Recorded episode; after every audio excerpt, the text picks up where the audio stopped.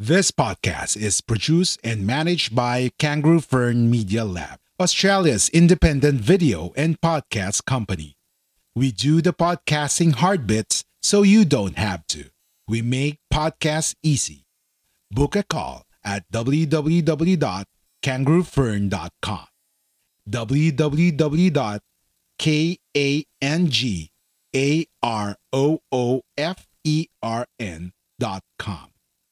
This podcast is produced and managed by Kangaroo Fern Media Lab, Australia's independent video and podcast company. We do the podcasting hard bits so you don't have to. We make podcasts easy. Book a call at www.kangaroofern.com. www.kangaroofern.com. This podcast is brought to you by Guerrilla Podcast Syndicate, powered by Kangaroo Fern Media Lab. Kangaroo Fern is Australia's independent video and podcast management agency with the mission to help individuals and entrepreneurs to start their own podcasts and harness the power of podcasting. Book now via www.kangaroofern.com. A Kangaroo Fern production. A Guerrilla Podcast Syndicate. thing we can do is just get stops and run. Stops and run, guys. Push, push, push every time. Extra, extra, extra session with Kiko Malikdem tackles everything about the world of sports, especially the one close to the host's heart basketball. Updates, discussion, clarification, name it. Extra session has it. Extra, extra, extra session with Kiko Malikdem. Okay, guys, ladies and gentlemen, basketball fans, welcome again to your favorite extra session with Kiko Malikdem. Today, we'll be having uh, a special guest. You know, we are excited to hear from him about his stories, about his uh, playing career. He's known as one, the one who broke David Robinson's nine-year single record in NCAA, NCAA Division One for blocks per game, after registering an amazing average of 6.36 blocks per game. He also played for the Los Angeles Clippers in the NBA. Without further ado, welcome, standing at seven foot three inches, playing center, Keith Closs. okay, Keith, good day. Uh, how are you right now? Especially, you know, the world changed after this pandemic. Oh man, the pandemic has really brought on a lot of uncomfortable changes and challenges for the whole world. Mm-hmm. You know, and it's just it's been a challenge to adjust and adapt to the way some things are, but all we can do is make the best of things where we can. Mhm. Now, so I'm not going to uh, go around the bushes, but you know, we're going to focus on your career. You know, a lot of people, you know, wondered how did you start playing basketball? How did playing basketball began or began for you? My father played high school basketball. He Oh, played a lot of playground basketball. He's six, he was six seven, and uh, you know, I was born in Connecticut. mhm. So, and in the projects where I'm from, where my family is from, you know, we had a lot of basketball players come out of there and out of that city, Hartford, Connecticut, in particular. Mhm. You know, uh, as a I, as a toddler, I had a, a basketball hoop that was hung over my door frame. You know, and I Mhm. remember I remember shooting at that um, when the big kids and the grown ups were using the main basketball courts over at the projects. Myself, my playmates, we played crate bowl. You know, we tied up a crate to the laundry lines or to the trees, and we we we played crate bowl. So Mm-hmm. you know, Marcus Camby lived downstairs from me. You know, he played, Oh, yeah. He, so he was one of my playground mates. You know, playing playing play uh, crate ball, and that's what we did. Yeah, I see. Now, uh, were you tall?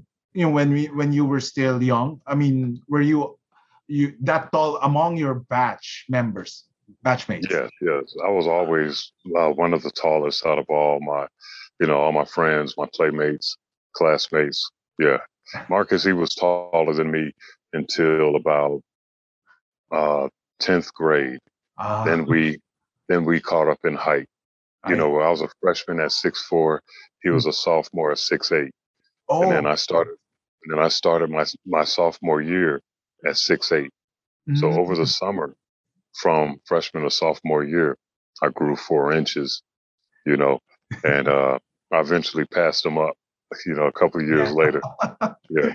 yeah, he stopped, you know, growing out six ten or six eleven, something like that. Seven, seven foot. Yeah, yeah. Now, uh, who are your basketball idols growing up? You know, with regards to basketball, who are your? I mean, who were your influences or basketball idols? Kareem Abdul-Jabbar was my all-time favorite NBA player. Mhm. You know, I didn't know I'd grow to be an inch taller than him. but- You know, growing up in Los Angeles, it was a Laker town, Mhm. and you know, I fell in love with the Lakers immediately. Um, I got a chance to meet Kareem several times. You know, Magic, Michael Cooper, Byron Scott, Bob McAdoo, Jamal Wilkes, James Worthy. You know, you, the list goes on and on of the guys I was able to meet as a kid, as a fan. You know, a youngster going to the games. Uh, when I was in high school, um, and the recruiting process started heavy around my junior year. Mhm. There was a guy by the name of uh, Ronnie Wimbush. okay. He was he he was a six eight guard, a point guard. You know, he was the first point forward that I saw. Well, other than Scottie Pippen, Mhm. you know, you know Scottie Pippen, George Gervin, those guys. You know, tall, lengthy, running a point. You know, making great passes. He could shoot. Um, the mid range game was there, so I started, you know, incorporating bits and pieces of his game into mine as well Mhm. because as a youngster, you know, when I would play pickup at the parks, of course, now I'm playing with adults and I'm not always the tallest one. So from a young age, I developed my ball handling skills and my shooting ability, and I was just able to maintain it as I grew. But Kareem Abdul Jabbar for the NBA and Ronnie Wimbush from Azusa Pacific University, you know. And you were you said earlier that um you were you were recruited heavily uh, back then in high school. Uh, Yes. why did you choose to play for Central Connecticut Blue Devils? I had to go back a little bit. My junior year, what happened was my junior year, the coach didn't allow me to try out for the varsity team. He Mhm. turned me and another friend away at the door. I'm 6'11, Oh man. tallest kid in the district, in the, you know, division. He turned me away. Mhm. He said that he had enough talent on his team. So I basically said, screw schoolwork. I'll do my test, but I'm not going to really participate in the class assignments Mhm. and I barely skated, you know, I barely passed to my senior year because of my test scores.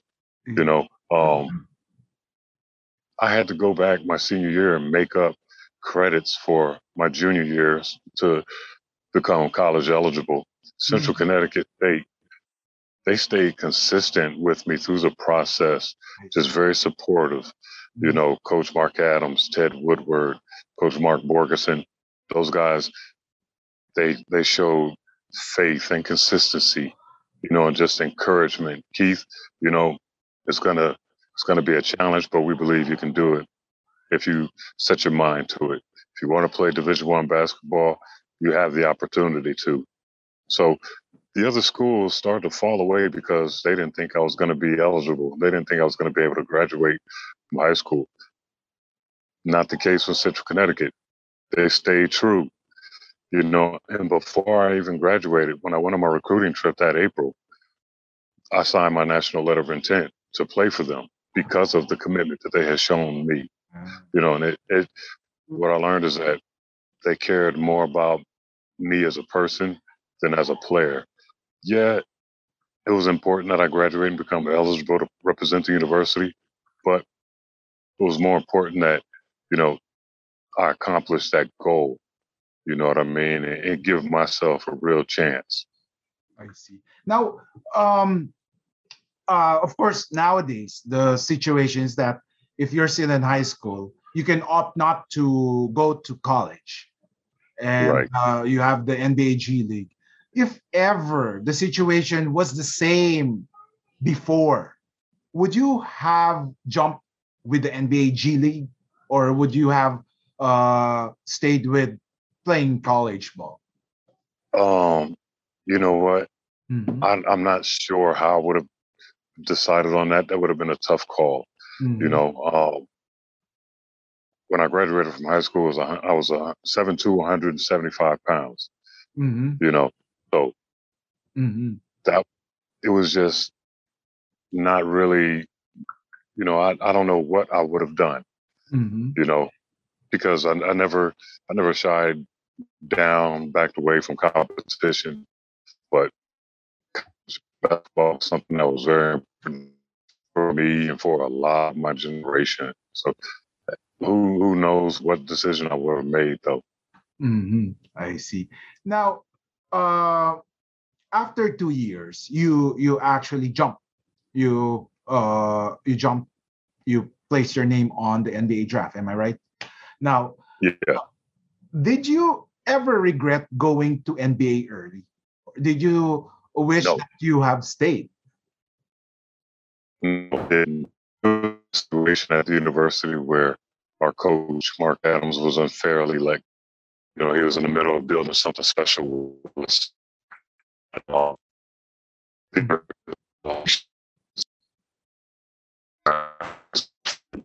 you know, and Howie Dickenman, assistant at UConn at the time, who also happened to be an alumni of Central Connecticut State University. So it was an opportunity for him and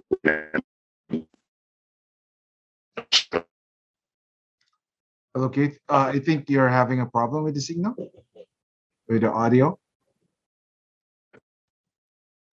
that's all I uh, call me. disturb. I don't know why it still came through. Can you hear me? Yes, that's it. That's Okay. much clearer. Okay, somebody was calling. I put my phone on do not disturb. I don't know why it came through. I see. But uh so like I said, I didn't like the situation, the way it happened. Plus lying to my family that let me know that I couldn't trust them. Mhm. And I had planned on actually transferring to the University of Utah so I could team up with my AAU point guard, Andre Miller. Mhm. And uh, the the coach, the incoming coach, changed up my transcripts Mhm. so that I wouldn't be eligible to play.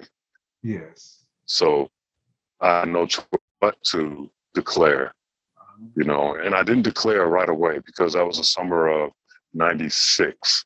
Mhm. So, you know, I just, I just keep going and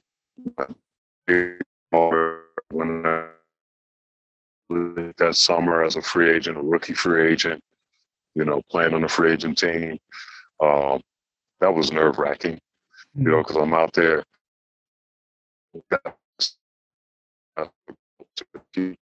And uh, so I, I didn't do too well that year, you know, that summer. I had an opportunity at the ABA back in Connecticut for the Norwich Neptunes Mhm. for declaring in the NBA draft for the 97-98 season. I. I don't I don't regret it at all. You Mhm. know, the one bit.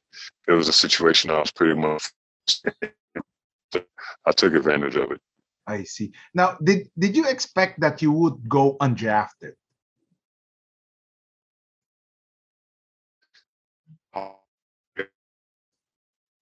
I think uh, your uh, Hear me? Your your your screen your screen froze up. yeah, Can you hear me? Yeah, I could hear you right now. Uh, I think your screen froze up also, but then you know I could hear your audio right now. Okay. So um I did expect to be drafted. Mhm, Philadelphia and Seattle. mhm, They were calling my agent mhm, saying that they're going to draft. mhm. And I had expectations of being drafted, um, and it was quite a disappointment when that didn't happen. I see. Now, So I had a chip on my shoulder. yeah, You know, I said, Mhm. I'm, I'm going to make it. I know I'm going to make it. I don't know how, Uh, but I know I'm going to make it. And I'm going to make those. I'm going to make all of those teams. I see. Now, I mean that's good to know because sometimes you know there are players who go who go undrafted suddenly lose their passion or motivation. But in your part, you were there I mean, you, you you like what you said. You had a chip on your shoulders, and it motivated Right. you to do go further with your career.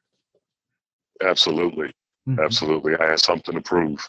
Mhm. Now, before before playing in the NBA, which team do you wish that you had played for? Well, I, I grew up a Lakers fan, Mhm. so that was always my dream to play for the Lakers. You know, and I played with them in the Summer Pro League. You know, after going undrafted, Mhm. and uh, so I had a chance to team up with Kobe, yeah. Derek Fisher, you know, and quite a few other very talented guys. Jimmy King, who played for Michigan in the Fab 5 James Force out of Wake Forest, Shea. Seals out of Tulsa. Mhm. Uh, my goodness, I've got Alvin Sims from Louisville, wow. you know, another strong, strong guard. Mhm. Ace Custis from Virginia Tech, CJ Bruton, who went on to represent Australia and had a good playing career in Australia. He's now starting his professional coaching career in Australia. Mhm. So, yeah, I, I I thought that I had a chance to sign with them, Mhm. but I didn't realize that their roster was already full. So I would have just gotten an invite to camp just to be an extra body, if nothing else. I see. Now, uh, if if there's a, a thing that you would like to recall and change, you know, in the past, what would it be? Oh, sometimes I say my alcoholism problems that I had when I was younger, Mm-hmm. you know, because that really played a major role in why I lasted in the NBA, my behavior under the influence of alcohol. Um, but then, you know, maybe my life wouldn't be what it is today. You know, I'm 14 years sober as of September 17th. wow. Um, and my life is about giving guidance, you know, Mhm. to younger, not just players, but to everyone that I encounter and just, you know, trying to be a maximum service wherever I'm needed, wherever God places me. Mhm. So, you know, those those mistakes, those trials and tribulations that I had, it was worth it at the end of the day because of who I was able to become, the man I'm able to become today. Mhm. Now, I was about to ask you, I mean, uh, just to confirm it, because uh, I was checking the stats, your stats in the NBA, and I think that that was a pretty good stats already, stats line for a young guy, especially if coming from the bench uh, and more focus on defense. Uh, your NBA career ended uh, abruptly around three to four years Yes. uh, because you know there are some some rumors of because of the drinking habit or attitude of fighting with the coaches how about the fighting of the coaches how true was it It was very true. Um, I had an ego problem, to be honest, and I Mhm. think all professional athletes do.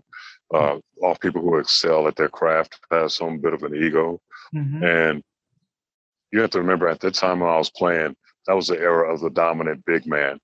I was able to do this stuff in college. I was able to do this stuff in NBA. It's just that I wasn't allowed to. I had to play my role, and I had a Mhm. very difficult time adjusting to my role. You know, had I adjusted to my role better, then you know, and had just accepted it, I would have had a longer career. But it was just the ego, and you know, becoming fr- also being frustrated with playing for a losing organization and the players. We cared about winning. You know, we wanted to win. We did our best out there to win. But Mhm. sometimes the the cards were were stacked against us because the organization, the top of the organization, starting from Donald Sterling to upper management, they didn't really care about a winning culture. You Mm-hmm. know, they were filtering players in and out, in and out, in and out. You know, people start to build up and then they get rid of them and bring in someone else. And they start to build up and then get rid of them, bring in someone else. And also, veteran leadership on teams is so important to have for young players. My veterans are 25 and 26 years. I'm 21, you know, going on 22. And we're all, everyone's just basically fed up with the situation. So nobody's really given any kind of guidance on mm-hmm. how to get through things. Mainly when I went to my veterans was, well, I don't know what to tell you. You're gonna have to figure it out.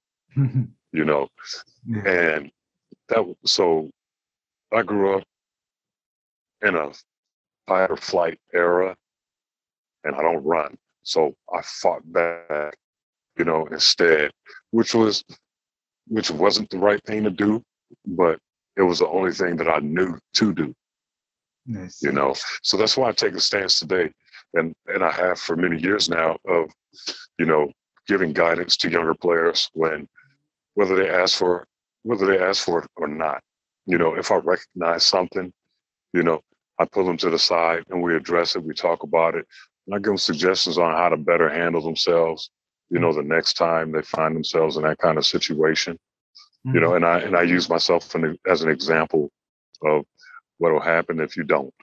I see. You know, Mhm. So basically, uh, you believe that if if ever you were you were playing for another team, it would have been better for your career. well, a team with solid veteran leadership Mhm. Absolutely, absolutely. You know that, that's so imperative. Um, it it means the world to the younger guys and helping them adjust Mhm. to everything because now it's a it's a whole different ball game, and you learn that it's more business than it is pleasure. Yeah, we're getting paid millions of dollars, but at the end of the day, it's a business, Yes. you know. And I found that out the hard way. Mhm. Now, uh, I read somewhere somewhere that you divulged in a well, actually in a podcast that you had a feud with some of your Clippers teammates, you know, namely Lamar Odom, Michael Olowokandi, M- Maurice Taylor. What was the beef all about? You know? uh youngsters with egos you know just Mhm. young guys with egos and we we're all part of the same environment you know with a losing tradition and we're fed up with it and you know we we just clashed like like like teammates and like brothers are going to do Yeah. you know I um i appreciate my time with those guys though Mhm. you know looking back and there weren't there weren't many clashes you know Mhm. It was just a few that stood out more than others, and uh, for the most part, we we just wanted to we just wanted to play ball and win. yeah. You know, more than anything, we wanted to win because nobody likes losing. There's no Mhm. fun in losing. Correct. You know, and uh, it kind of sucked the the losing kind of sucked the fun out of it. Mhm. You know, but we we did the best that we could with it. I see. Now you you you earlier like what you said you played in an era where I mean there was Michael Jordan, uh, Kobe Yeah. Bryant, Shaquille O'Neal, Karl Malone, Tim Duncan, something like that. How was it like playing with these big names? Were you in awe when you faced them, or were you you you were motivated to show them that you can play? Both. It Mhm. started off as awe, but Mhm. then it, it turned into wait a minute this is what i do you know they haven't seen anyone like me yet Yeah. so i'm gonna get out there and and show them what i have as well you know Mhm. not only do i have to guard them they got to guard me Mhm. and it didn't always fare in my favor because i was on the bench a lot Mhm. you know but i took advantage of the few opportunities that i had the, the few small windows that i had you know, I take advantage. Um, one particular game against Cleveland, So you want to start a podcast, or perhaps you've already started one, but you're still unclear on how you can actually make this podcasting work. No worries. That's why we're here for you. We are Guerrilla Podcast Syndicate, powered by Kangaroo Fern Media Lab. Join our network. Contact us at info at kangaroofern.com because we're stronger together. I, uh, the coach, Bill Fitch, calls me over and he says, All right, all I want you to do is play defense, rebound. That's it. I don't want you to do anything else. So I looked at my teammates as I'm walking past the bench to the scores table, they give me this nod, and I, I take the nod as, "Oh yeah, go do your thing," Yeah. and I nod back, and I, I get out there. I go six for six, you Wow. know, and I'm I'm just really I really show everything that I have from the ball mm-hmm. handling to the shooting to the I just gave everything right then and there. Six mm. for six. The next dead ball, Coach Fitch is at half court and he's cussing me out all the way to the end of the bench. That's not what the F I told you to do. What is what is what is wrong with you? You're gonna sit here and you're gonna think about it for a couple of games. I got benched for like the next ten or fifteen games. Man, You know, unfair. And- yeah, yeah. So it, it, it was rough, man. It was, it was really rough. And it's like, how do you see? I was the first undrafted rookie free agent to sign a big contract, hmm five years, 8.4 million. Yeah. Nobody else had done that until I did. So I wasn't comfortable with sitting on a bench and collecting a check Mhm. like many other players were. Yes. I wanted to get out there and show you and prove to you why I was getting paid that kind of money. And so it was unacceptable for me to sit there on the bench, Mhm. especially when I knew that I could help my team better by being out on the floor.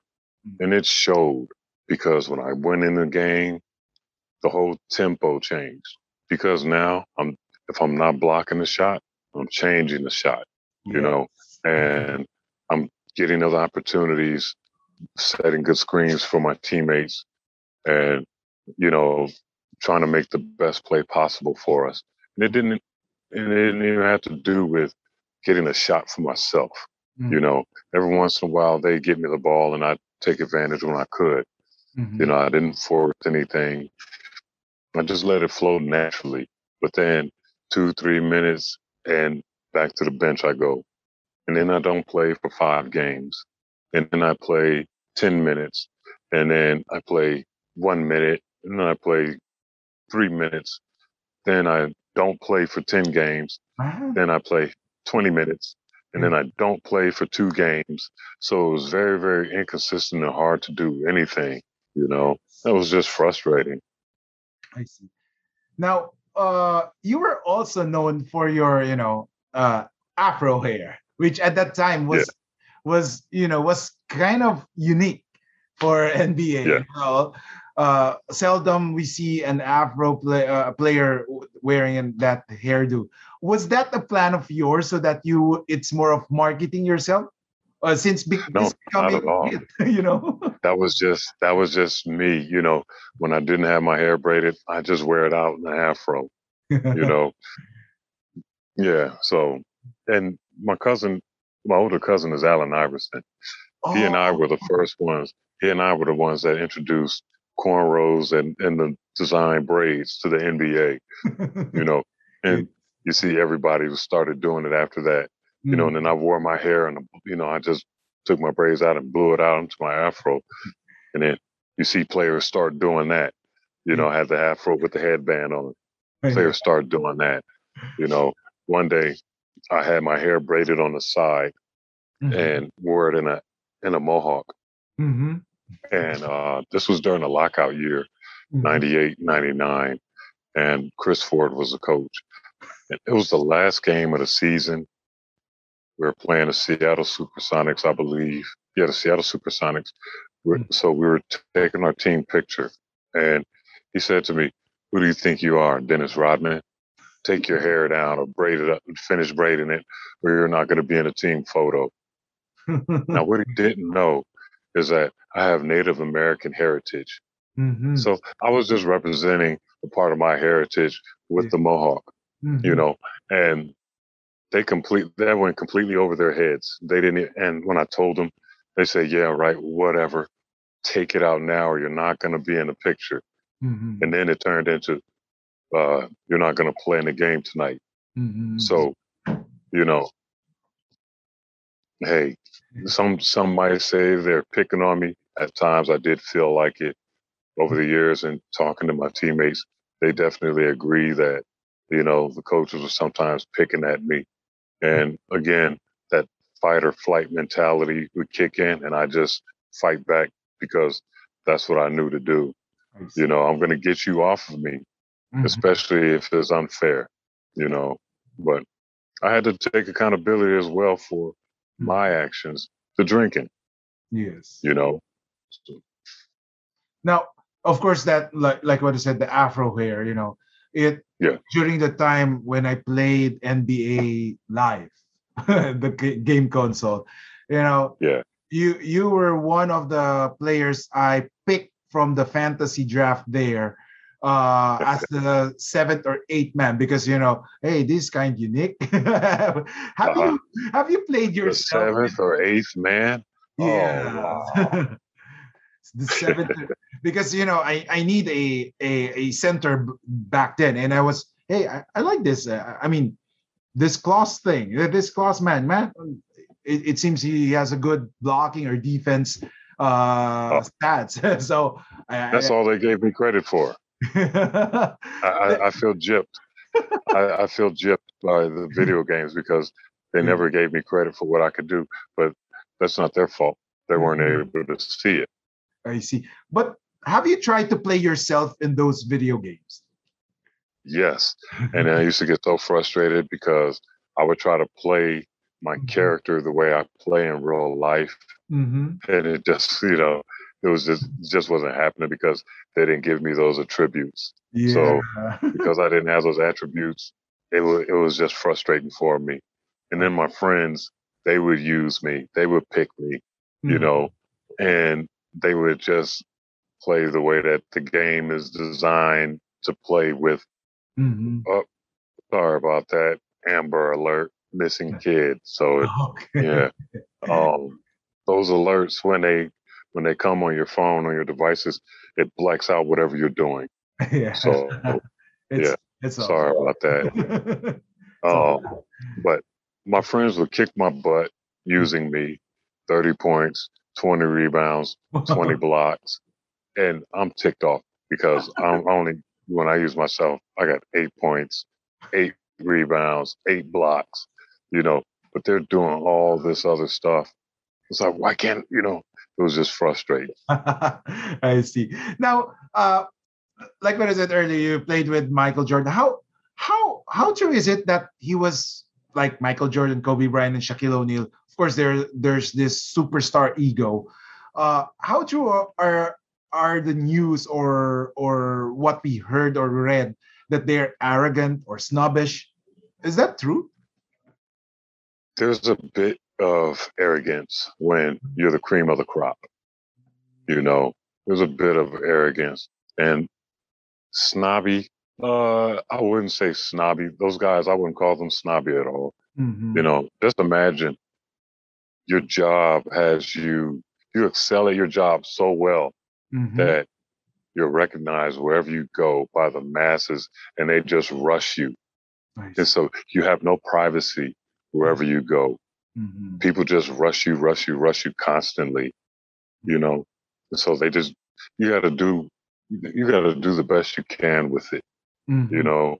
And that's why guys would hire private security just so that they can get through where they got to go peacefully, you know, without being delayed.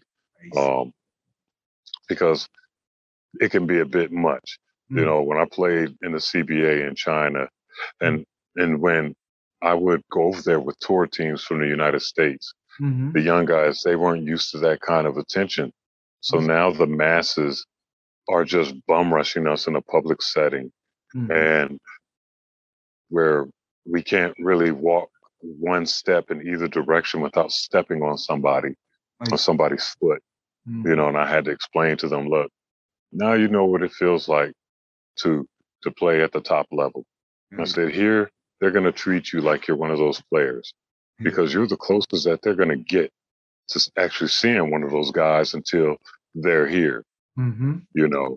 And uh, I told them, hey, appreciate it. And they always said, boss, how do you do this? How do you do this? And I'm just signing autographs and, and I continue to walk. I, I just continue to walk. So they have to walk with me. The crowd has to move with me. And I tell my teammates, hey, don't stop. Just keep walking. Keep signing and keep walking, you know. Once you stop, you're going to be stuck. and so we get through, we walk through a mall and we get Mhm. all the way to the other side. And I turn around and guys have stopped. And so now they're stuck, you know, and they're way, they're way back there stuck and they're just waving like, oh man, please, somebody go, go help me, you know. And I will walk back through the crowd Mhm. and I would, you know, all right, let's go start walking, start walking. I put my arm around him, just start walking, keep signing, but just start walking. I told you, you can't stop walking. You know, get them to the end. We get on the bus, go back to the hotel, or go to the arena or whatever. You Mhm. know, but it was, it was a lot of fun. So, but back to your original question, no, those guys, they're not snobs Mhm. by far. They're not snobs. They did have an air of arrogance, you know, because you have to in order to be successful at what you do. You know, there has to be some arrogance, especially when you're one of the best. Each and every player in the in the NBA, even the two guys who aren't in uniform who are injured reserve most of the year, even they have some kind of arrogance because they're one of the elite basketball players in the world. Yes. Mhm. You know, I see. Now, it's like a doc who's very, very successful, a surgeon who's very successful, a high rate of success.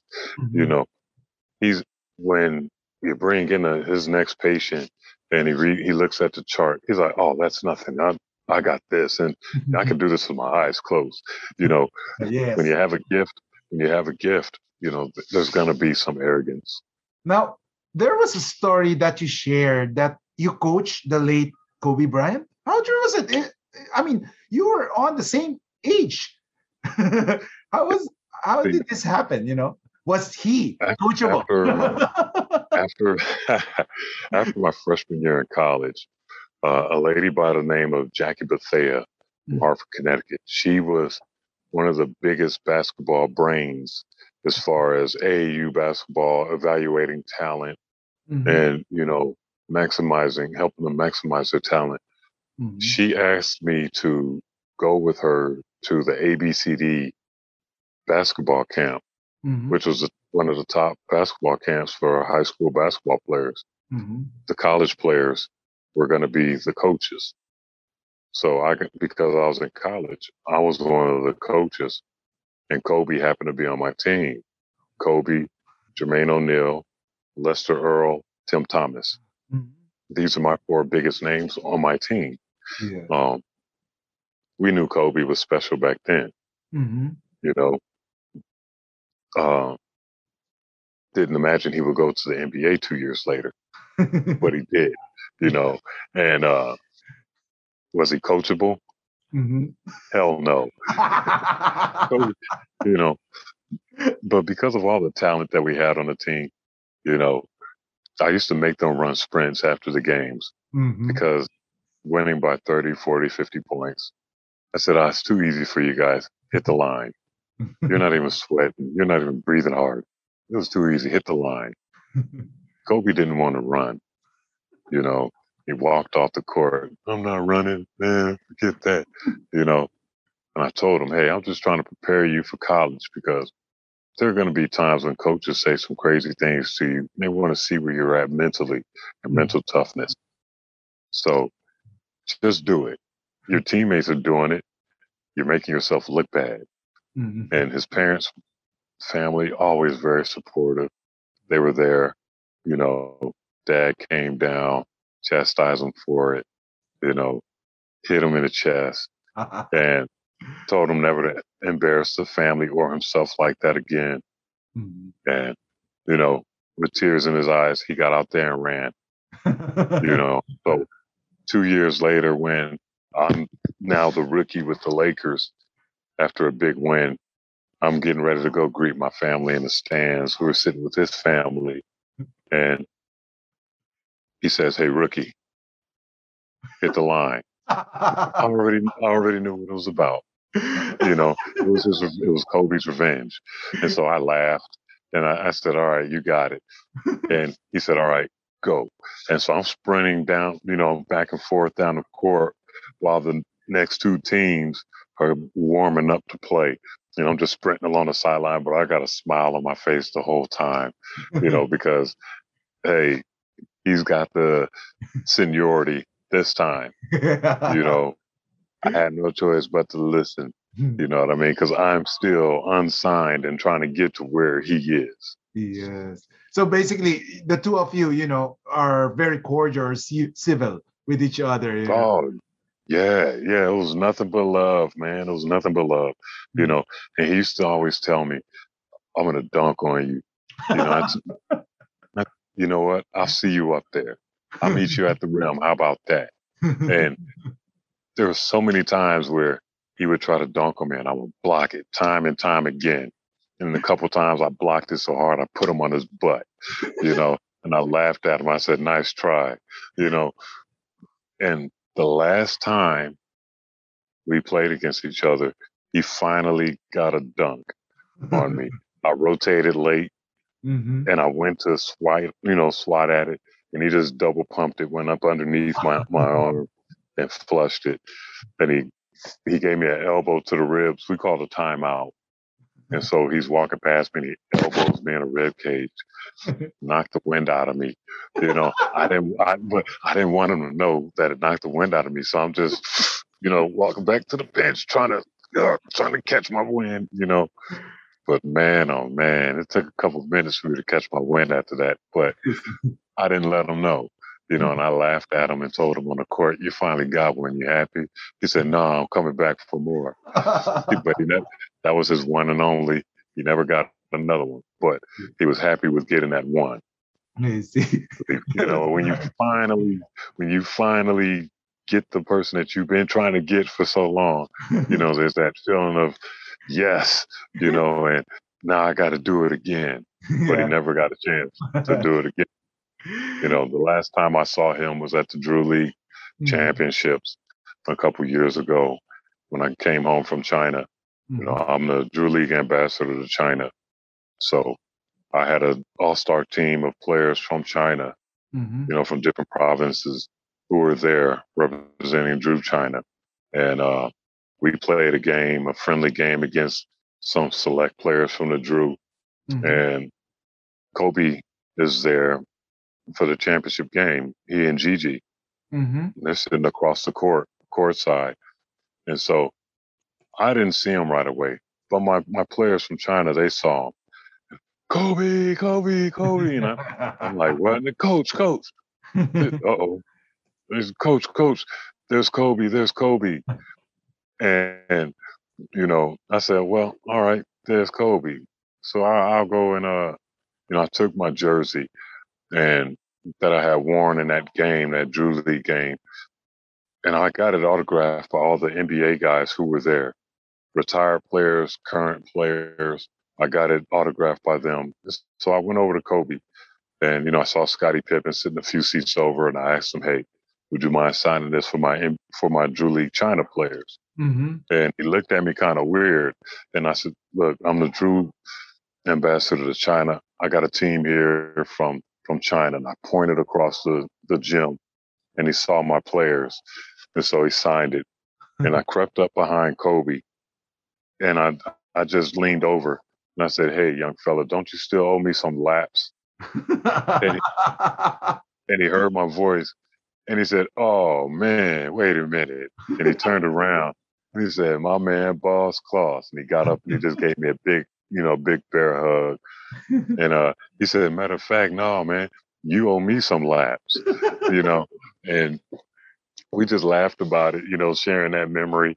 And he said, Hey, man, that still hurts from when his dad had hit him, you know, in the chest. Said, Man, that still hurts. I still feel that.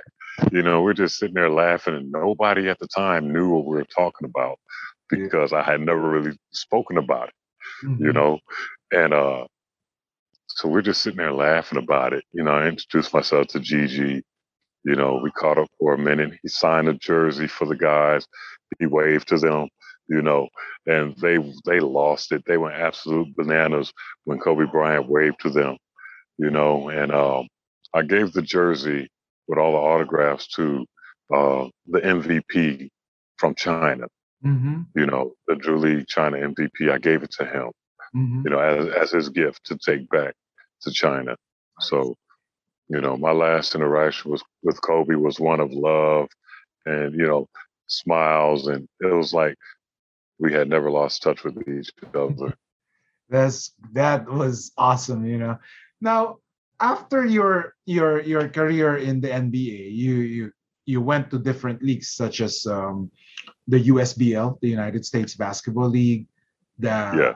mm, ABA, uh, American Basketball Association, and then you went back to the NBA grounds through the uh, NBA Developmental League. That's the G League right now, you know. Yeah. Uh, before ending up, you know, in the Chinese Basketball Association. Uh, Also, the CBA, the Continental Basketball Association. Oh, yeah, CBA, yeah. Now, yeah. how did this experience from the different leagues help you as a basketball player?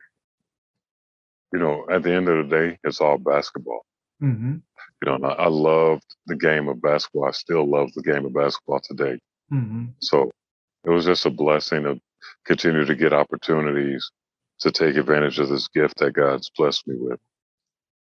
I see. Now, It's taken me all around the world. yeah. When did you retire playing professional basketball? And what was the moment that decided you that made you decide that you want to hang up your shoes? Um, 2017, Mm-hmm. uh, being in China for the Jump 10 tournament.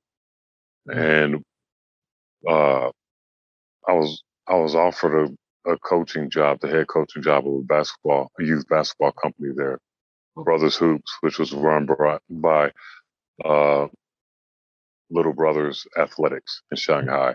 Okay. And uh, it was then that I decided, okay, let me go ahead and hang it up Mhm. and pass on this knowledge and love that I have for the game to the Mhm. next generation, the future generations, and you know, show them how to play the game that I love.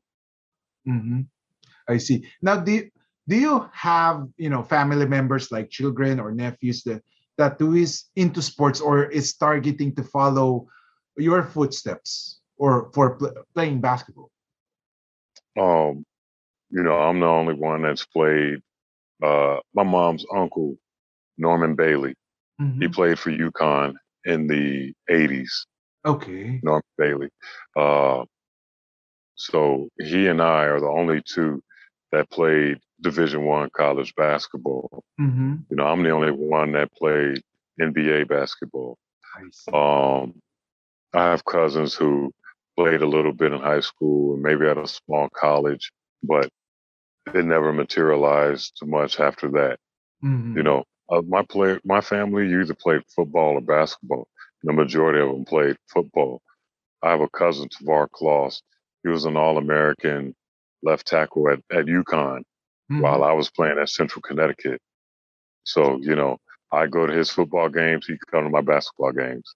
You know, he was drafted by the Kansas City Chiefs, but due to behavior that was brought on by so many concussions, he was sent to NFL Europe and then eventually, you know, Mm. sent back home to Connecticut.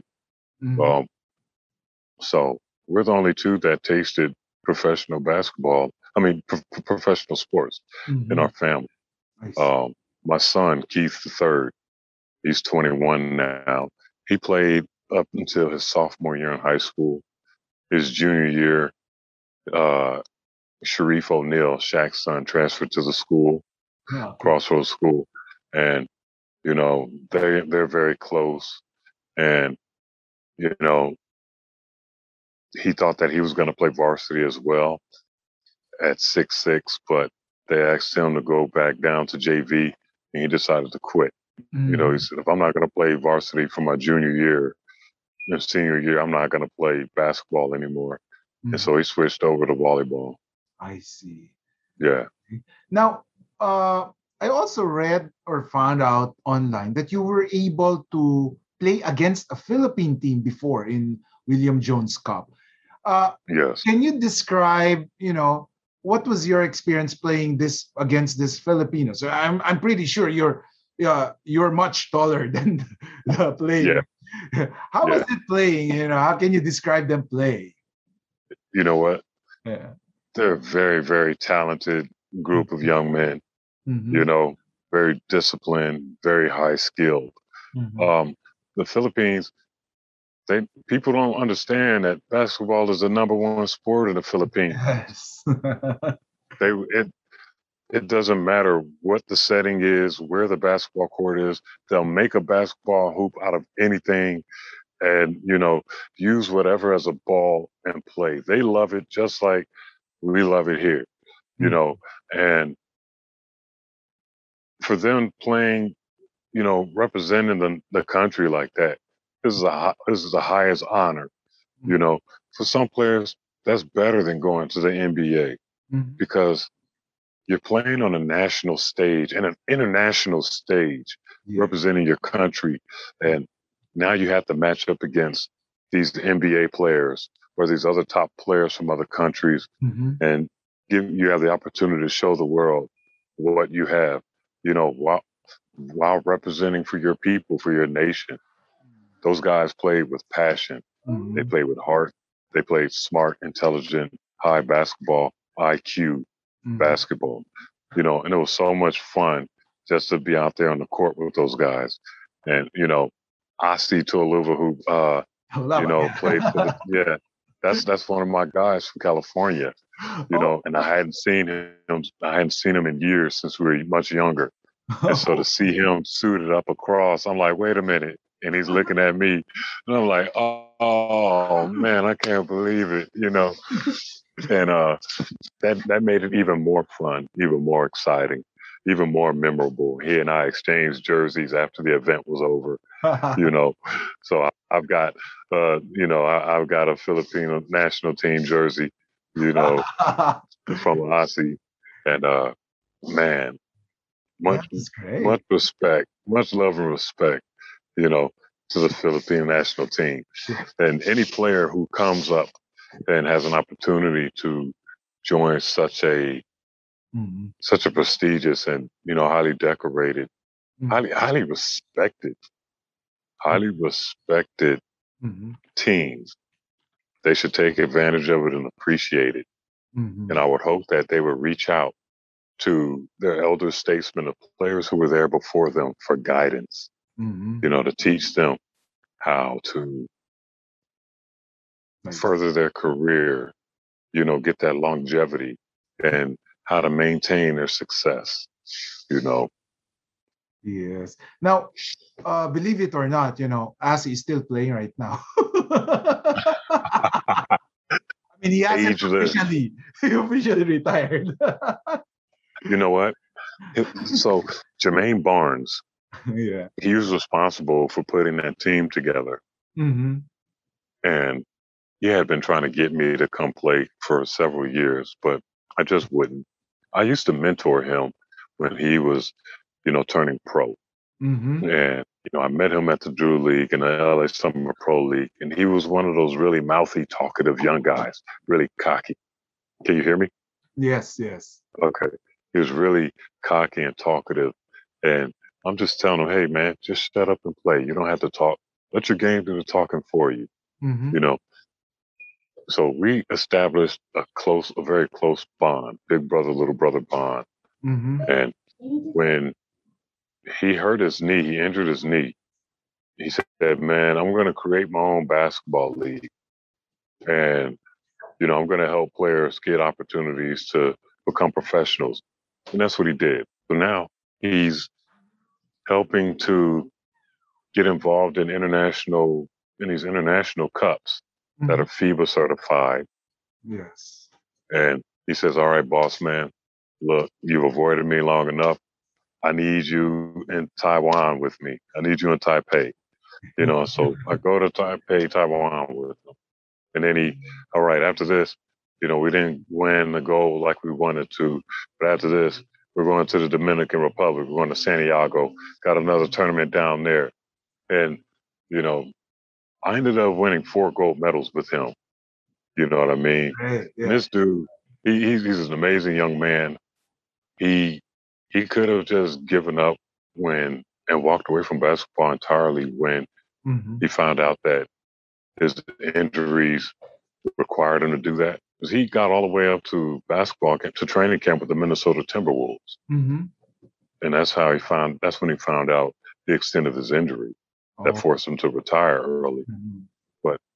The dude is amazing, and he creates so many opportunities for young basketball players, men and women, to Mhm. realize their dreams of playing professionally. Mhm. You know, whether it's overseas, and if they make it to the NBA, if one makes it to the NBA one day, great. Mhm. You know, but he's just trying to. That's his way of giving back, paying it forward to the next generation, gives them an opportunity. You know, Yes. and I'm proud of him for that. now, uh, I'll be giving you some names. You know, uh, tell me the first thing that comes to your mind to describe him. Okay.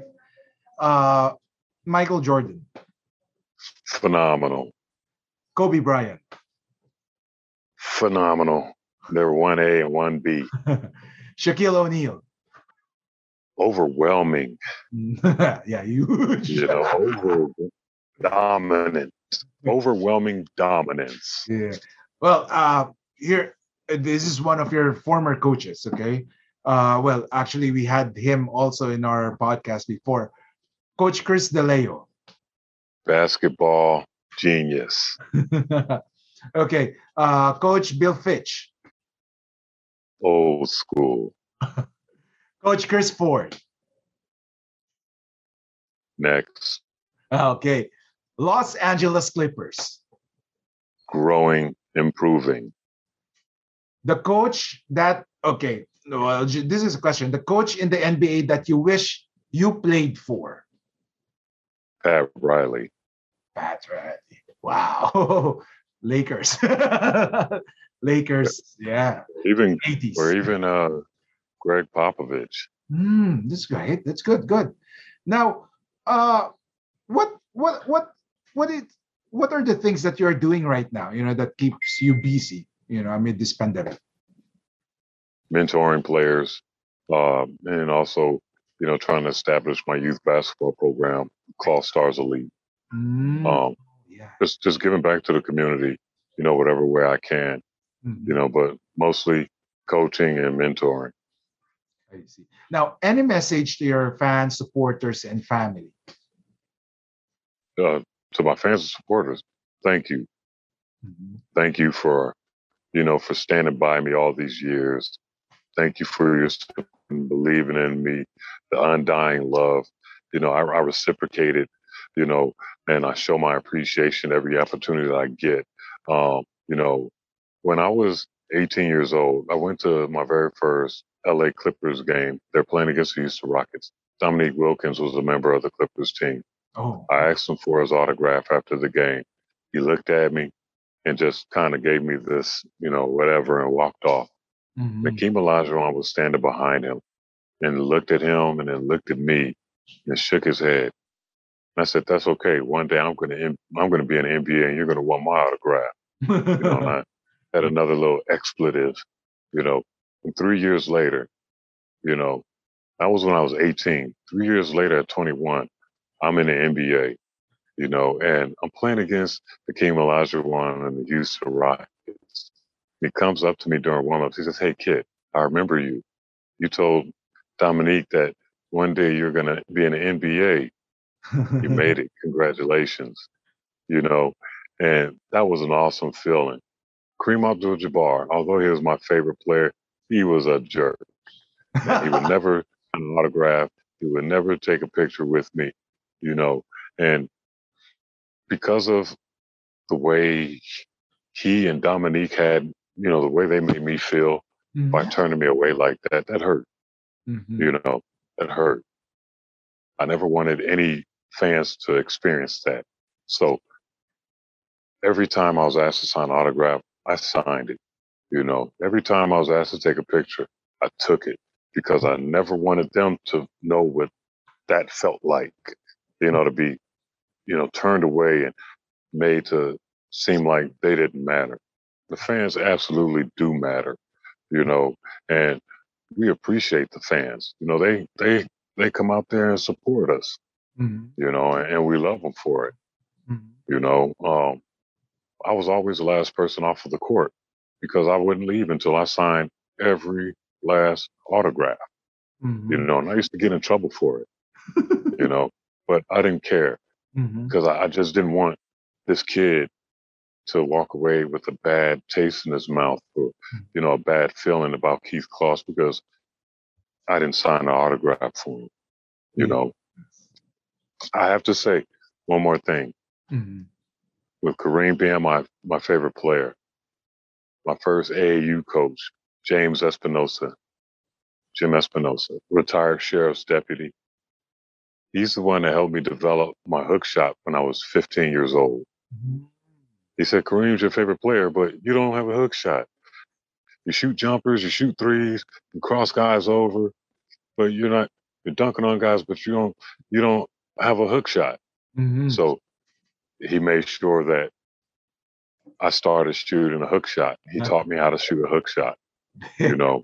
and uh, I have to give him all the all the respect and acknowledgement for that, you know, because that's what he did for me.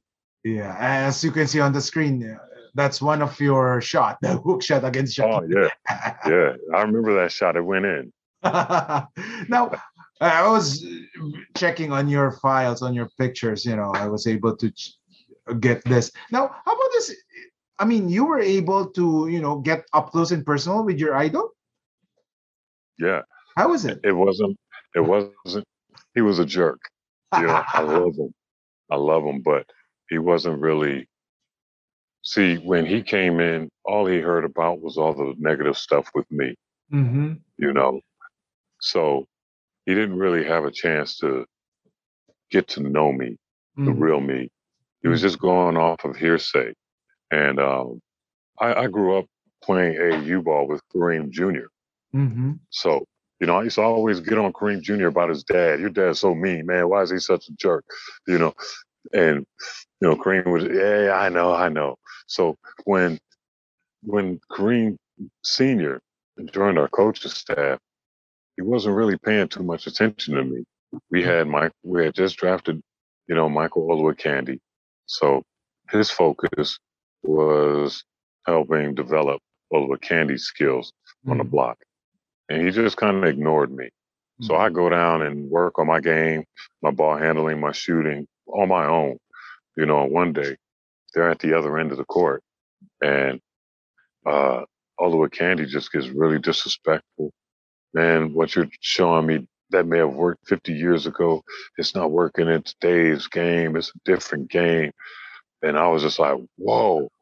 He said that to the greatest player of all time. Mhm. Like, wow. And it pissed off Kareem. Mhm. And so he's walking off the court and he looks at me and says, All right, Closs, show me what you got. I said, What do you want to see? He said, You already know what I want to see.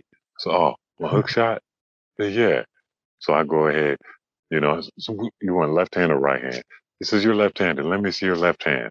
So I go up, boom, perfect sky hook. And he says, All right, let me see your right, let me see your right hand. I go up, boom, my right hand, perfect sky hook. You know, not bad, not bad. All right, let's see how you do with a little defense, with a little pressure. So he bumps me, and you know, to see if it's gonna knock me off balance. Mhm. And you know, I'm still light in the butt at the time, but I knew how to shoot that shot. Yeah. You know, even with the contact. So I absorbed the contact, and I still hit it when he did it. He was like, "Man, I've been wasting my time down there. and I should have been down here with you." I said, "I've been I've been coming after you since I was five years old, and you just ignored me.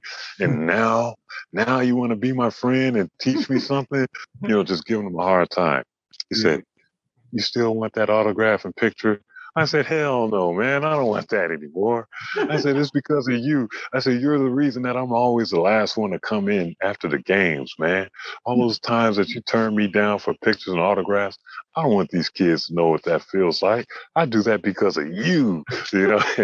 And he was, he was just standing there like, you know. Well, I said, "I still love you, but you're a dick," you know. what did he say? he just, he just, oh, whatever, man, whatever. Let's let's get back to work. Let's get back to work. What else you got? You know. And so from that day until my last day with the Clippers, Mhm. he always worked with me. Wow. You know, and I, I really cherish each and every moment of that. That was my dream come true. You know, Wow, that is great. Anyway, I know I have taken a lot of your time, and you know I'm very thankful that you you you shared your stories about your ex- your your NBA experience on how you dealt with those problems, personal problems of yours, and what are you doing after your basketball career. You know, I'm very thankful for sharing your time with us. I appreciate it. And best of luck on your endeavors. You know, I'll keep in touch with you, sir. thank you. okay. Hey, maybe one day you'll see me in the Philippines. Yes, hopefully once this pandemic is over, you know. Absolutely, absolutely. okay. Hey, I want to wish you and your yes. family the best of health and safety out there. You too, sir. It's my pleasure, you know, having to talk to you. Pleasure's mine. Yes. Thank So, you, Kiko. guys with that that wraps up another episode of extra session with kiko malikdem uh, of course like what i said i would like to say thank you to our guest mr keith Closs. and of course best of luck again. And for everyone like i've been saying games are always exciting if there is extra session. Good day. Thank you for listening. Make sure to visit our website at www.guerrillapodcastsyndicate.com where you can subscribe to the show in Apple Podcasts, Google Podcasts, Spotify, Stitcher, or via RSS so you'll never miss a show. While you're at it, if you found value in this show, rate and review this podcast and share it with your friends. You can also join the conversation with Gorillas RV on Facebook, Twitter, and Instagram. Please consider on making a donation to help us keep making the podcast you love. If you have any questions, feel free to reach out to us. We are Independent Podcast Network. We are Guerrilla Podcast Syndicate. Would you like to hear your brand while supporting quality podcasts? Contact us now at advertise at guerrillapodcastsyndicate.com. Are you ready to finally start your own podcast? Maybe you already have one, but need a podcast manager to help you level up. We're here for either. Book a call at www.kangaroofern.com. www.kangaroofern.com.